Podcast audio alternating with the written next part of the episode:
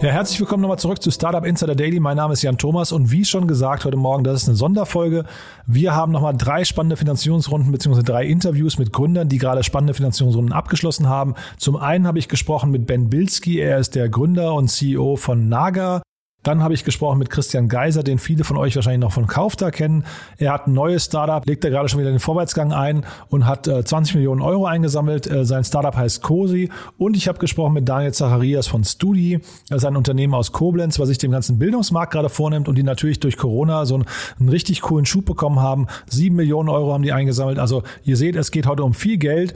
Wir fangen an mit Ben Bilski, das ist der CEO von Naga. Herzlich willkommen bei uns im Podcast. Hallo Ben. Hi, hi, hi, nach Deutschland.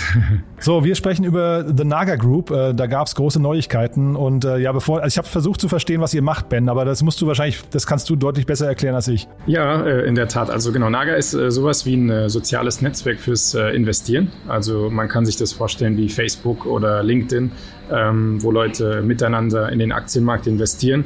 Das sind jetzt knapp eine Million Leute, die bei uns angemeldet sind in dem Netzwerk. Ähm, und die können äh, Trading-Ideen teilen, die können über den Markt sprechen und ähm, das, das Hauptfeature, was wir anbieten, ist so ein genannter Copy-Trader. Das nennen wir Autokopieren. Das heißt, ich kann mich automatisch an einen Top-Trader hängen und ich kopiere alle seine Trades äh, automatisch. Also das ist das Core-Geschäft und dazu haben wir noch ähm, den Krypto-Arm. Das heißt, wir haben eine Krypto-Wallet und eine Kryptobörse, die mit in das Depot integriert ist ähm, und zusätzlich noch eine eigene Banking-App, ähm, die auch auf dem Depot drauf ist. Das heißt, man kann sich das quasi als einen sehr, sehr modernen ja, Broker ähm, und eine Banking-Lösung vorstellen, ähm, getrieben von einer Community. Ja, so kann ich das mal zusammenfassen. Hm. Wir sprechen heute, weil es eine größere ja, Investitionsrunde gab, aber bevor wir darüber sprechen, lass uns doch noch mal bitte äh, kurz reinsteigen. Welchen Markt disruptiert ihr? Was würdest du sagen? Greift ihr die Börsen an oder die Banken? Ähm, ich glaube, wir, wir, wir greifen eher die Broker an, also ähm, und die Banken. Also im Endeffekt, das Problem ist ja, dass, de, dass der Finanzmarkt so ein bisschen äh, eingeschlafen war ähm, und dass diejenigen, die äh, in den 80er, 90ern einfach, die da waren, die großen Bankeninstitutionen, die hatten einfach den, äh, den Vorteil, einfach zu existieren, aber die haben nicht relativ ja, innoviert und in der Zeit äh, hat sich das Banking und das Brokerage-Business so ein bisschen auseinandergelebt. Äh, wir glauben aber, das gehört eigentlich alles zusammen. Ähm, wir glauben, dass ähm, ja, Nutzer gerne eine All-in-One-Lösung haben wollen für ihr Geld. Das heißt, im Endeffekt möchte ich eigentlich, dass jemand nicht irgendwie fünf Apps hat, um sein Geld zu managen, sondern ähm, der Nutzer sollte sagen, okay, ich habe hier mein Geld, damit kann ich entweder investieren, damit kann ich sparen, damit kann ich mein Bankgeschäft tätigen, damit kann ich in äh, digitale Assets investieren etc. Also im Endeffekt ist es vielmehr eine, ja, ähm, eine Kombination aus, den, aus diesem ganzen gestreuten Finanzgeschäft. Und das ist dann, wo wir quasi disrupten über eine All-in-One-Lösung. Das ist quasi das, das Ziel. Mhm. Und jetzt hast du gerade schon gesagt, eine Million Nutzer, aber ihr habt auch für den Februar extrem krasse Zahlen, finde ich, veröffentlicht. Also vielleicht kannst du mal ganz kurz erzählen, wo ihr gerade steht.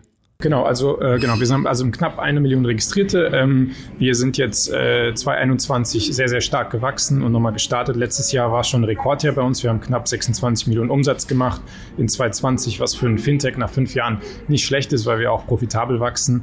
Ähm, und im, im Januar, im Februar haben wir weitere äh, Wachstumsrekorde verzeichnet. Jetzt im Februar haben wir zum ersten Mal eine Million Echtgeldtransaktionen ähm, auf dem System gehabt, also Trades, ja, eine Million Executed Trades, ähm, rund 20 Milliarden Milliarden Handelsvolumen ähm, und äh, fast 40.000 Neuanmeldungen, also neue Depots.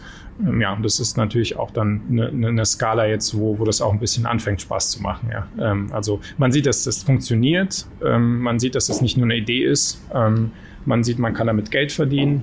Ähm, und, und man kann wirklich dann eine Lösung anbieten, die den Kunden auch äh, definitiv gefällt. Deswegen melden sich so viele an und, und sind auch aktiv auf der Plattform. Jetzt sagst du gerade schon, äh, ihr, ihr, seid profitabel. Ähm, jetzt habt ihr trotzdem eine Finanzierungsrunde über 25 Millionen abgeschlossen mit Yorkville Advisors, ein US-Fonds. Ähm, die kannte ich nicht und war, wofür das Geld? Genau, also ähm, im Endeffekt ist es so, ähm, dass wir relativ viel Momentum haben. Das heißt, wir, ähm, wir wachsen immer schneller ähm, und Geld für Wachstum ist nie schlecht. Ähm, man, wenn man aus dem Cashflow wächst, dann ist man immer limitiert, ja, weil natürlich ähm, Cashflow heißt ja nicht gleich Umsatzgröße, ja, ähm, und, und man hat natürlich Geld, man verdient Geld. Ich kann beweisen, dass ich Geld verdienen kann mit einem jungen Unternehmen, aber wenn ich jetzt zum Beispiel nochmal einen äh, größeren Wachstumsschub haben will innerhalb eines Jahres, muss ich einfach tiefere Taschen haben. Ähm, vor allen Dingen aber auch, weil die Konkurrenz nicht schläft. Also wir konkurrieren ja auch mit anderen Institutionen, die viel, viel mehr Geld haben, aber nicht dieselbe, ja, nicht dasselbe Konzept. Ähm, und äh, das Rational ist eigentlich im Endeffekt so gewesen, dass wir klares Wachstumskapital haben wollen. Das heißt, man kann sich schon vorstellen, dass das gesamte Geld, was wir jetzt eingesammelt haben, einfach ins Marketing geht. Also ähm, wir wachsen völlig digital.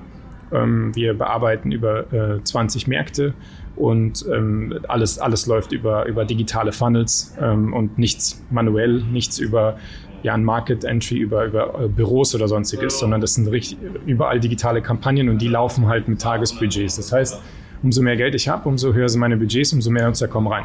Und deswegen äh, haben wir uns ein bisschen beschleunigt mit dem Funding. Hm. Von den Features, die du genannt hast, also zum Beispiel eben soziales Netzwerk, das klingt, als wäre, äh, als wäre eure Nutzerschaft relativ jung. Ja, also wir sind ähm, definitiv so in der Neo-Brokerage-Szene, sage ich mal. Also das heißt auch die, die Digital Natives und die ähm, jüngeren Anleger, die jetzt an den Markt strömen, ähm, die holen wir ab. Das heißt, äh, so durchschnittlich sind die Nutzer zwischen 24 und 39.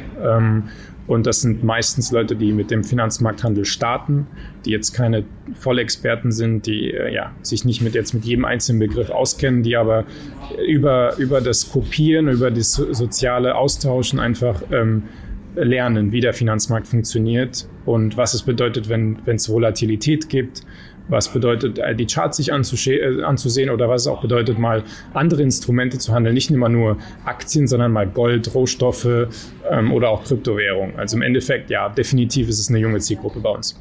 Es gab ja jetzt in der jüngsten Vergangenheit zahlreiche, also diese ganzen ähm, äh, GameStop, Reddit-Thematiken, also Wall Street Bets. Äh, oder es gab auch den Punkt, dass Leute auf die falsche Zoom-Aktie gesetzt haben und sowas. Also man merkt, dass sehr viel Unerfahrenheit da auch im Markt ist. Und das ist ja vielleicht auch so ein bisschen ein äh, Vorbote von Überhitzung. Wie siehst du denn den gesamten Markt momentan? Ähm, ich denke, wir starten erst. Ähm, und das sage ich nicht nur, weil ich in dem Markt bin, sondern ähm, ich denke, was jetzt passiert, auch dieses, das, was mit GameStop und Reddit passiert ist, ist eigentlich sogenanntes Proof of Concept, dass ähm, soziale Medien, Community Power und, und Aktienmarkt einfach zusammengehören. Ähm, und man sieht einfach, äh, wie viel die Nutzer auf digitalen Plattformen bewegen können. Ähm, ich denke, es werden immer mehr Leute in den Finanzmarkt strömen ähm, was wichtig ist natürlich, dass man eine Basic Education gibt. Das heißt, ja, definitiv müssen Leute mehr wollen äh, als nur Profite. Das ist relativ wichtig, weil viele fragen ein, wo kann ich hier direkt Geld verdienen. Deswegen ist Krypto auch so äh, erfolgreich gewesen.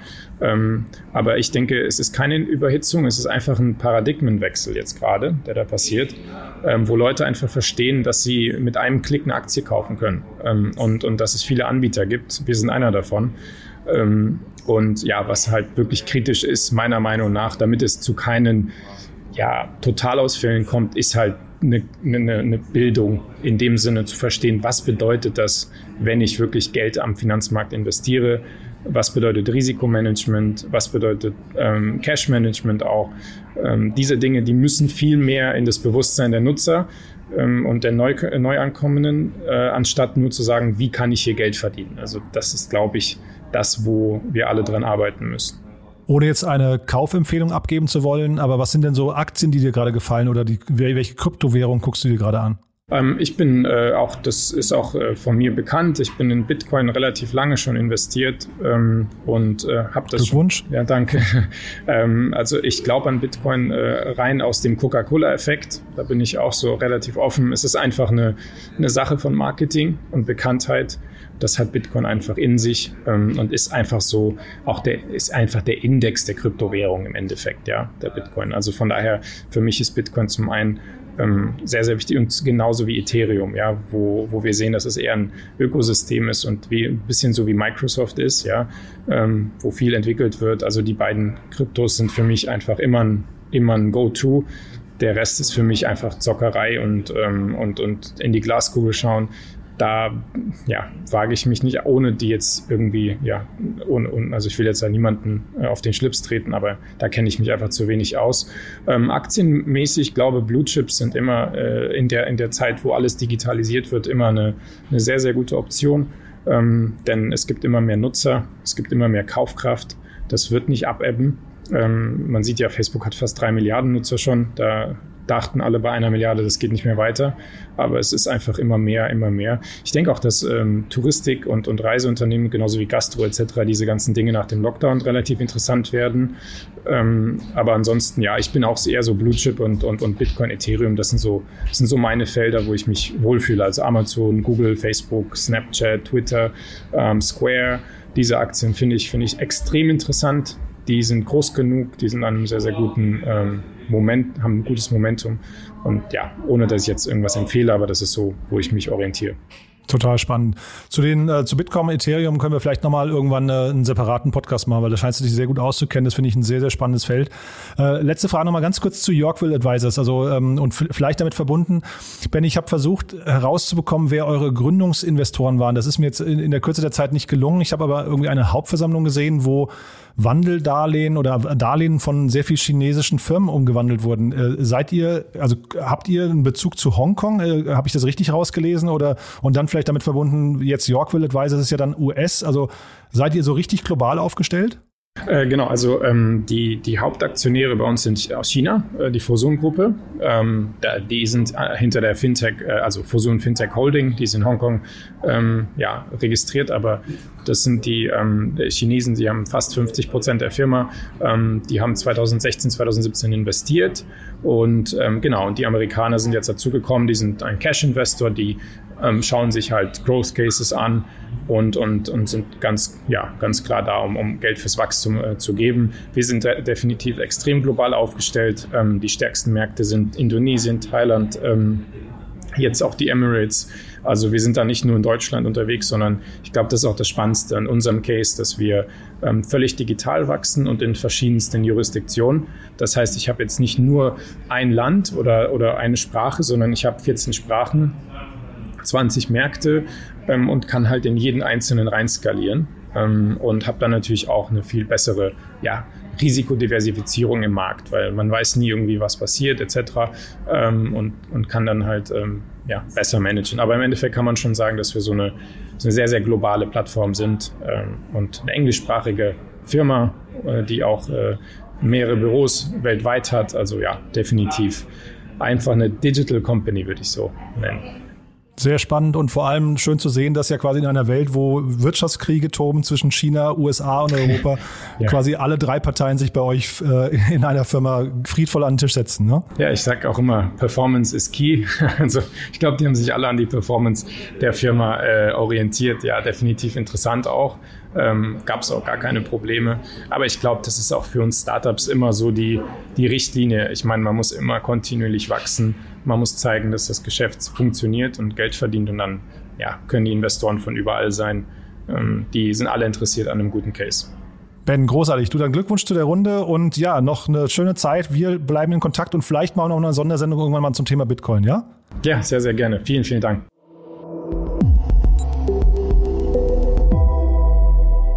Ja, so viel also zu Naga, so viel zu Ben Bilski. Vielen Dank nochmal für das Gespräch. Und wir machen direkt weiter hier in Berlin. Christian Geiser ist uns zugeschaltet.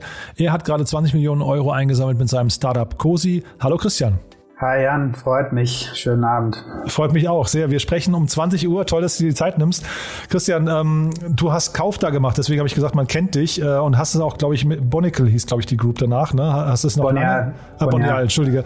Hast die, die ähm, Gruppe noch lange be begleitet und bist aber jetzt mit einem neuen Venture aktiv und habt ihr heute eine große Runde äh, announced.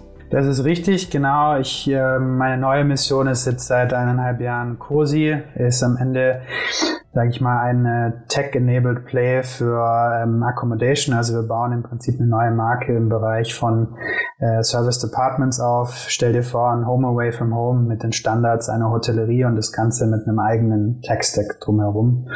Und genau, haben wir heute schöne News gehabt. Ja, sag mal, wie, wie, wie kommt man von Kauf da zu Cosi? Gute Frage. Äh, am Ende gibt's da sehr viele Parallelen. Ne? Bei Kauf da war unser großes Mantra, äh, Nutzer von Mobile und vom Web in die Filialen zu locken. Ne? Also für die Lidls, Edekas, Mediamarkts dieser Welt.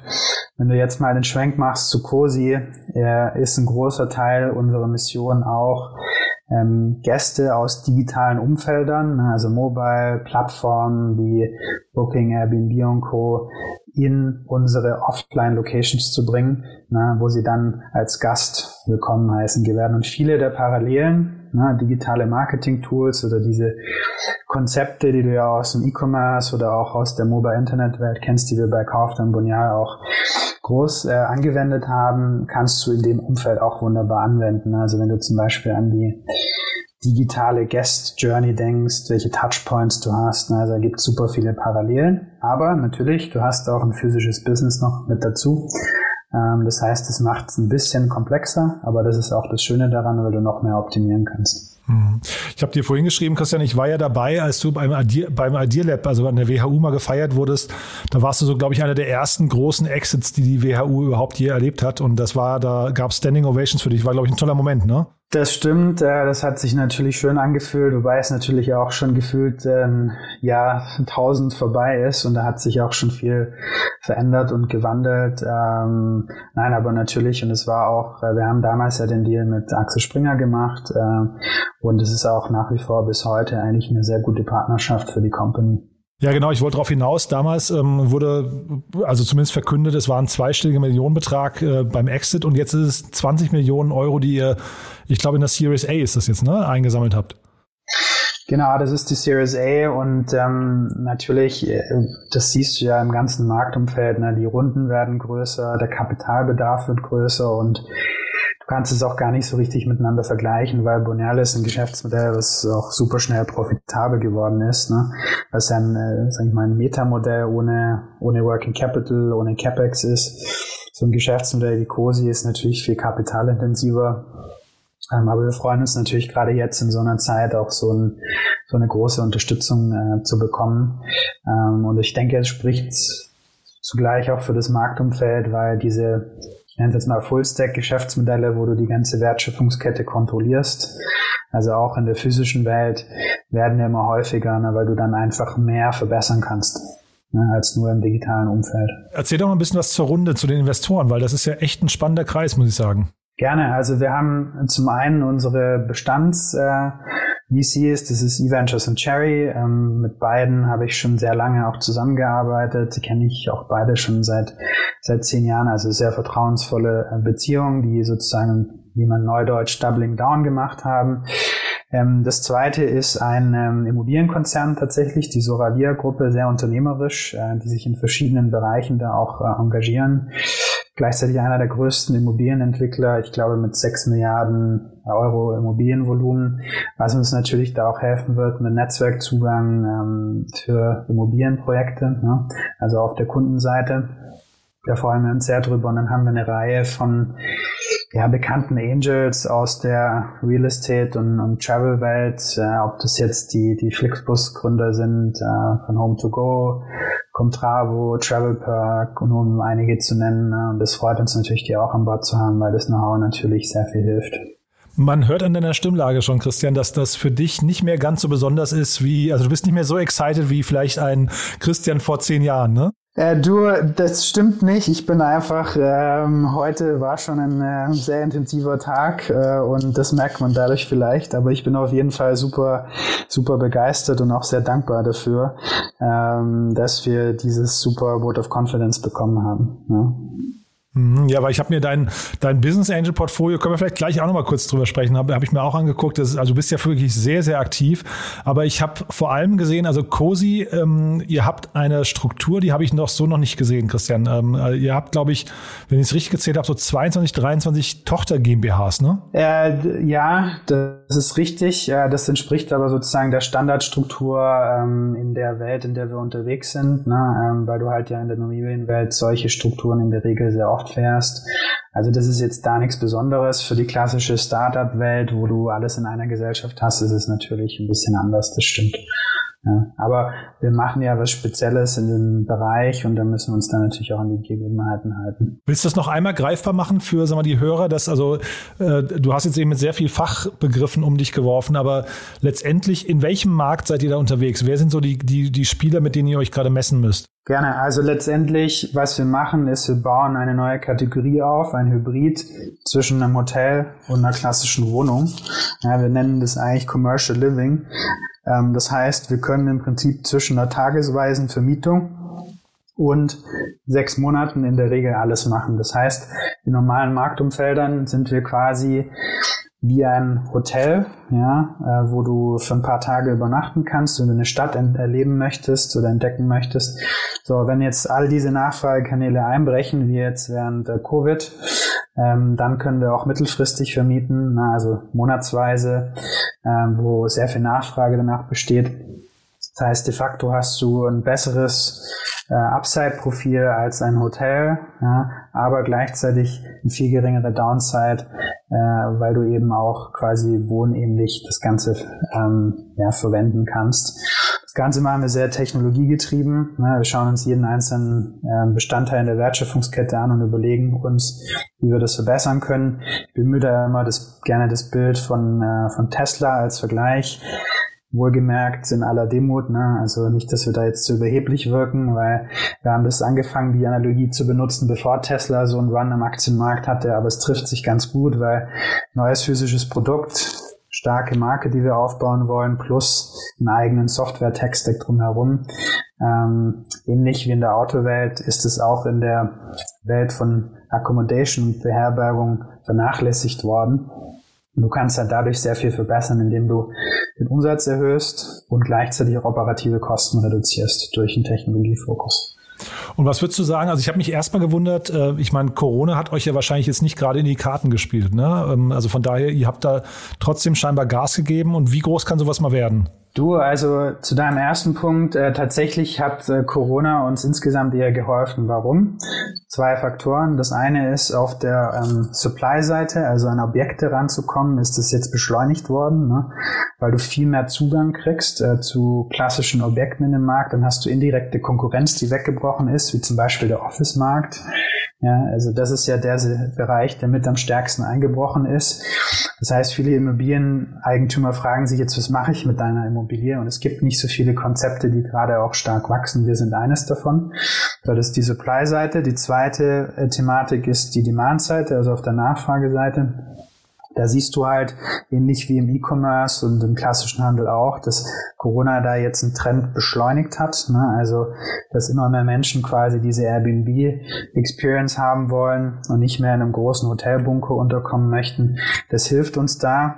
Ähm, ich gebe dir ein Beispiel gerade in unserer Branche viele digitale Nomaden, die mal ein, zwei Monate von einer anderen Stadt aus arbeiten ähm, weil sie einfach Lust drauf haben und es auch können über Videokonferenzen. Dafür gibt es aber kein gescheites Produkt im Markt. Ja, und das bauen wir auf. Und deswegen hilft uns das eher. Ich gebe dir aber recht, von außen mag das jetzt nicht sofort sichtbar sein. Ähm, aber uns hat es da sehr geholfen. Wie groß kann es werden? Der Markt allein in Europa sind 200 Milliarden Euro.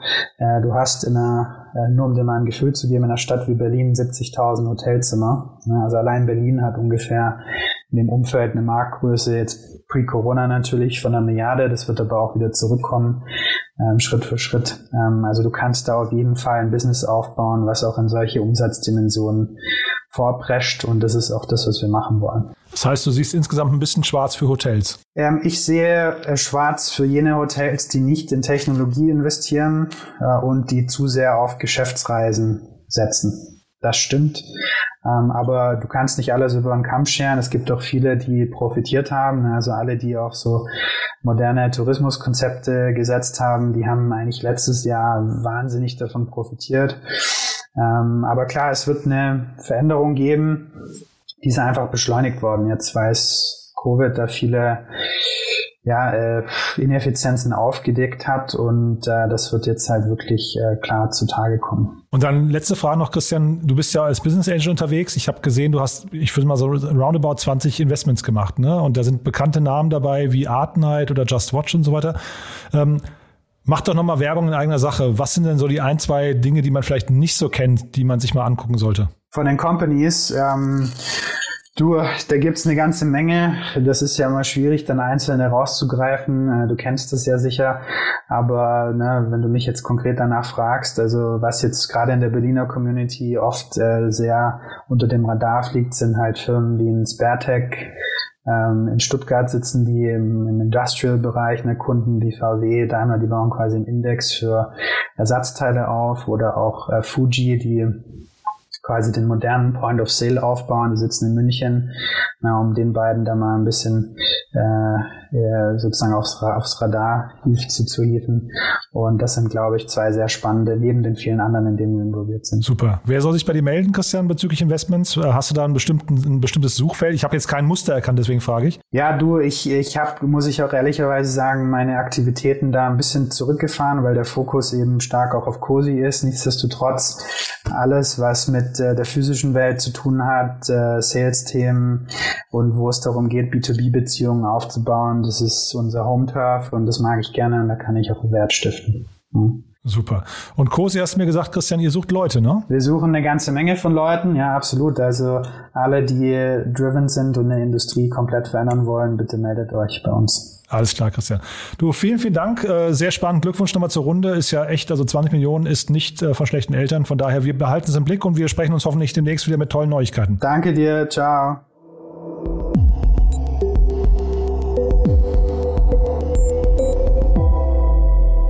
Ja, so viel also zu Christian Geiser und wir machen direkt weiter in Koblenz. Ist bei uns Daniel Zacharias von Stui. Hallo Daniel. Hi Jan, es freut mich da zu sein. Ja, freut mich auch sehr. Du, äh, ihr habt auch große News verkündet äh, und äh, ich habe gelesen, Daniel, das musst du gleich mal irgendwie relativieren oder bestätigen, je nachdem. Bei euch hätten bis zu 50 Investoren äh, Schlange gestanden. ähm, ja, äh, hast du richtig gelesen. Also ähm, das äh, ist für mich auch ein ganz neues Feld. Ja, ich glaube vor allem für äh, ganz, was ganz, ganz Besonderes für das ganze Education-Segment, äh, das, das äh, wir als eins äh, ja, der Vorreiter ähm, ja, leiten dürfen und sehen, okay, hey, es ist super viel Interesse da in dem Education-Markt zu investieren und ähm, deswegen sind wir sehr, sehr stolz auf die Runde. Zur Runde kommen wir gleich nochmal, aber jetzt musst du erstmal beschreiben, was ihr macht, weil ihr seid dann schon irgendwie, kann man sagen, totaler Nutznießer der, der Corona-Krise jetzt gerade, so, so blöd das natürlich ist, ne? also im, im großen Kontext, aber ich kann schon verstehen, dass ihr das irgendwie so, weiß nicht, sehr, sehr mit, mit einem, weiß nicht, weinenden und lachenden Auge seht, ne? Genau, ja, also äh, ein weinendes und lachendes Auge. Natürlich äh, sind wir auch irgendwie privat davon betroffen. Man muss auf Gesundheit und Co. achten. Nichtsdestotrotz ähm, sind wir natürlich durch Covid komplett gewachsen. Was machen wir? Wir helfen quasi Schulen, äh, Teil des 21. Jahrhunderts zu werden und quasi ihre komplette Infrastruktur, ihre Kommunikation, ihre Organisation auf eine digitale Plattform namens äh, Stui ähm, ja, zu hebeln und auch dort zu managen. Du sagst gerade Schulen äh, ins 21. Jahrhundert zu kommen. Ist es falsch zu sagen, sie waren, die Schulen waren im Jahr 2020 noch nicht im 21. Jahrhundert angekommen? Ich glaube in, vielerlei Hinsicht schon. Ja, also Schulen hinken in der Digitalisierung zurück. Ähm, und ich glaube, da ist die, äh, die große und die wichtige Aufgabe für uns auch als Gesellschaft. Ich glaube, das ist auch eines der größten Probleme, die unsere Gesellschaft hat, ähm, dass wir den Anschluss verlieren, wenn wir nicht anfangen, äh, Schulen und die Bildung dahinter zu, zu digitalisieren und auf ein zeitgemäßes Level zu bringen. Hm. Geht doch nochmal eine Ebene tiefer. Was genau macht ihr? Was, also was, wie, wie helft ihr Schulen und, und Schülern oder auch Lehrern dabei, dann quasi tatsächlich digitaler zu werden? Ja, unsere Mission ist es quasi, die Schule digital zu machen. Das klingt immer ganz abstrakt. Im Endeffekt fängt das damit an, wie kommuniziere ich? Ja, wie kommuniziere ich in Zeiten von Homeschooling? Es sind maximal viele Schulen, Stunden ausgefallen, Schüler strugglen jetzt irgendwie mit dem Abitur, weil sie keinen Unterricht machen konnten. Und genau dafür sind wir da. Wir haben eine Plattform, die quasi Videounterricht ermöglicht, die Hybridunterricht ermöglicht. Die Kommunikation zu Eltern findet über die Plattform Stui statt. Wir binden externe Angebote aus dem Nachmittagsunterricht äh, vormittags ein, sodass ähm, quasi der Schüler ähm, ja, einfach digital, digital lernen kann und digitalen Unterricht machen kann. Und ähm, das ist die große Kunst, äh, quasi alles an einer Plattform zusammenzubringen, Eltern, Schüler und Lehrer und somit dem Lehrer Zeit zu sparen und ihm besser gesagt Zeit zu geben für die wirklich wichtigen Dinge, und zwar das Unterrichten und ähm, den, ja, den, den Schüler auf den Schüler auszubilden für sein Leben. Hm. Und sag mal, äh, euer Geschäftsmodell, wer zahlt dafür? Sind das die Schulen oder die Schüler oder die Lehrer? Wer, wer, wer zahlt euch? Ich glaube, wir sind eines der wenigen Education-Startups, die wirklich sagen, hey, wir wollen das Bildungssystem verändern und dann müssen wir da anfangen, die, die das Bildungssystem betreiben, und zwar die Schulen. Und das heißt, bei uns zahlt äh, die Schule pro Nutzer äh, pro Jahr und ähm, ja, es ist quasi ein B2G-Modell, also Business to Government. Okay, hört man auch nicht alle Tage. Und jetzt lass, lass uns mal über die Runde sprechen. Das ist ja auch schon spannend. Also du hast gerade schon gesagt, 50 Investoren haben Schlange gestanden. Jetzt habt ihr euch für eine Handvoll Investoren entschieden und das sind ja wirklich tolle Namen, ne?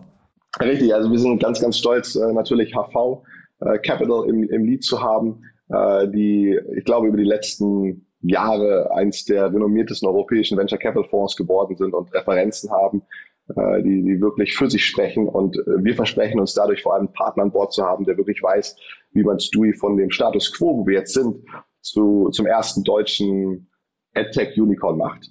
Äh, nichtsdestotrotz sind wir auch extrem stolz, ähm, die Gründer von Sender mit an Bord zu haben, die jetzt selber kürzlich Unicorn geworden sind und vor allem für uns Gründer ein extrem wichtiger Sparringspartner sind, aber auch ein ähm, zumindest im Startup-Feld noch wahrscheinlich ein etwas unbekannterer Partner mit Haniel, die aber ähm, ja schon schon jahrelang in, in zumindest der deutschen Wirtschaft eine ganz signifikante Rolle spielen und vor allem im Bereich Bildung äh, mit ihrem Stichwort Enkelfähigkeit ähm, ganz gut zu uns passen. Mhm. Also HV Capital oder HV Capital kann ich total verstehen. Ähm, die haben ja eine ganze Reihe an wirklich, ja, und also vielen Startups hier in Deutschland groß gemacht. Ähm, bei Sender musst du mir nochmal helfen. Also die, das ist ja ein Logistik-Startup, ne? Richtig.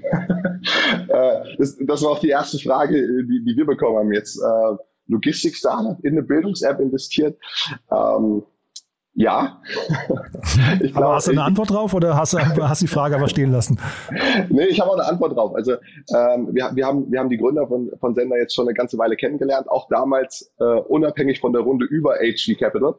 Und ähm, wir sind sehr begeistert. Die haben sich sehr, sehr viel Zeit genommen, sich wirklich mit uns zu beschäftigen, äh, uns Tipps zu geben, weil ich glaube, äh, wenn du selber Unicorn werden willst oder groß werden willst als, als Startup, dann brauchst du Leute an Bord, die das schon mal durchgemacht haben. Und zwar aus deiner Perspektive. Und wenn ich jetzt mal fünf Jahre zurückspringe, waren die Senderjungs genau da, wo wir wahrscheinlich heute sind. Und äh, die sind den Weg gegangen, die sind durch Herausforderungen gegangen, die sind durch Finanzierungsrunden gegangen. Und ich glaube, so einen Sparingspartner an der Seite zu haben, ist für uns extrem wertvoll. Das haben wir auch in der letzten Runde gemerkt. Letzte Runde äh, ist Shortcut Ventures eingestiegen, also Martin Ostermeier und Dirk Schreise, ebenfalls Gründer, die gar nichts direkt mit Bildungsbereich zu tun hatten, aber uns als Gründer unglaublich geholfen haben, weil sie quasi Sparingspartner für uns sind, wir Themen diskutieren können. Sei es ähm, jetzt äh, eine Sales-Strategie oder sei es aber auch ähm, viel strategischere Themen, Übernahmen etc. Mhm. Und dann sag noch mal ein Wort zu Haniel oder ja, ich glaube Haniel werden sie, ich weiß gar nicht genau, Haniel oder Haniel. Ähm, die sind mir primär aufgefallen, irgendwie, glaube ich, mal in dem ganzen Metro-Kontext. Ich bin aber jetzt gar nicht mehr ganz sicher, ne? Ähm, wie passt, das ist so ein Gemischtwarenladen eigentlich. Ich glaube, die haben, haben, das ist einfach eine, eine reiche Unternehmerfamilie, die einfach relativ viel an der Management hat, ne? Richtig. Also Haniel ist, ist eins der deutschen, äh, eins der größten deutschen Handelsfamilien und äh, bis heute ein Familienunternehmen. Ich glaube jetzt schon seit über 300 Jahren, äh, was ja eine super lange Historie sind und haben sich über die Jahre sehr, sehr weiterentwickelt. Ne? Von ganz früher eher äh, mehr in Rohstoff und Co. Äh, bis hin heutzutage zu auch mit sehr innovativen Unternehmen. Also die haben, glaube ich, auch, das war vor einiger Zeit in der Presse, äh, Emma Matratzen übernommen aus, aus Frankfurt, also auch eigentlich Startup, ja, auch vom Hightech Gründerfonds damals finanziert. Und ähm, das Spannende bei denen ist, es ist quasi ein Family Office, ein Private Equity Fonds, je nachdem, wie man es wie man's jetzt sehen will, der aber äh, eine ganz, ganz starke Perspektive darauf hat, auch jetzt in Startups zu gehen. Und das ist bei denen zum einen äh, indem sie in Fonds investieren, aber auch in ganz ausgewählte Startups, die eben in diesen nachhaltigen Ansatz, ja, Menschen zu verändern oder die Welt zu verändern, ähm, fokussiert ist und sind da zum Beispiel investiert auch in andere größere Startups, also größer als wir currently sind, zum Beispiel Wandelbots oder auch Infarm, die ja auch jetzt wieder die Tage groß in der Presse waren.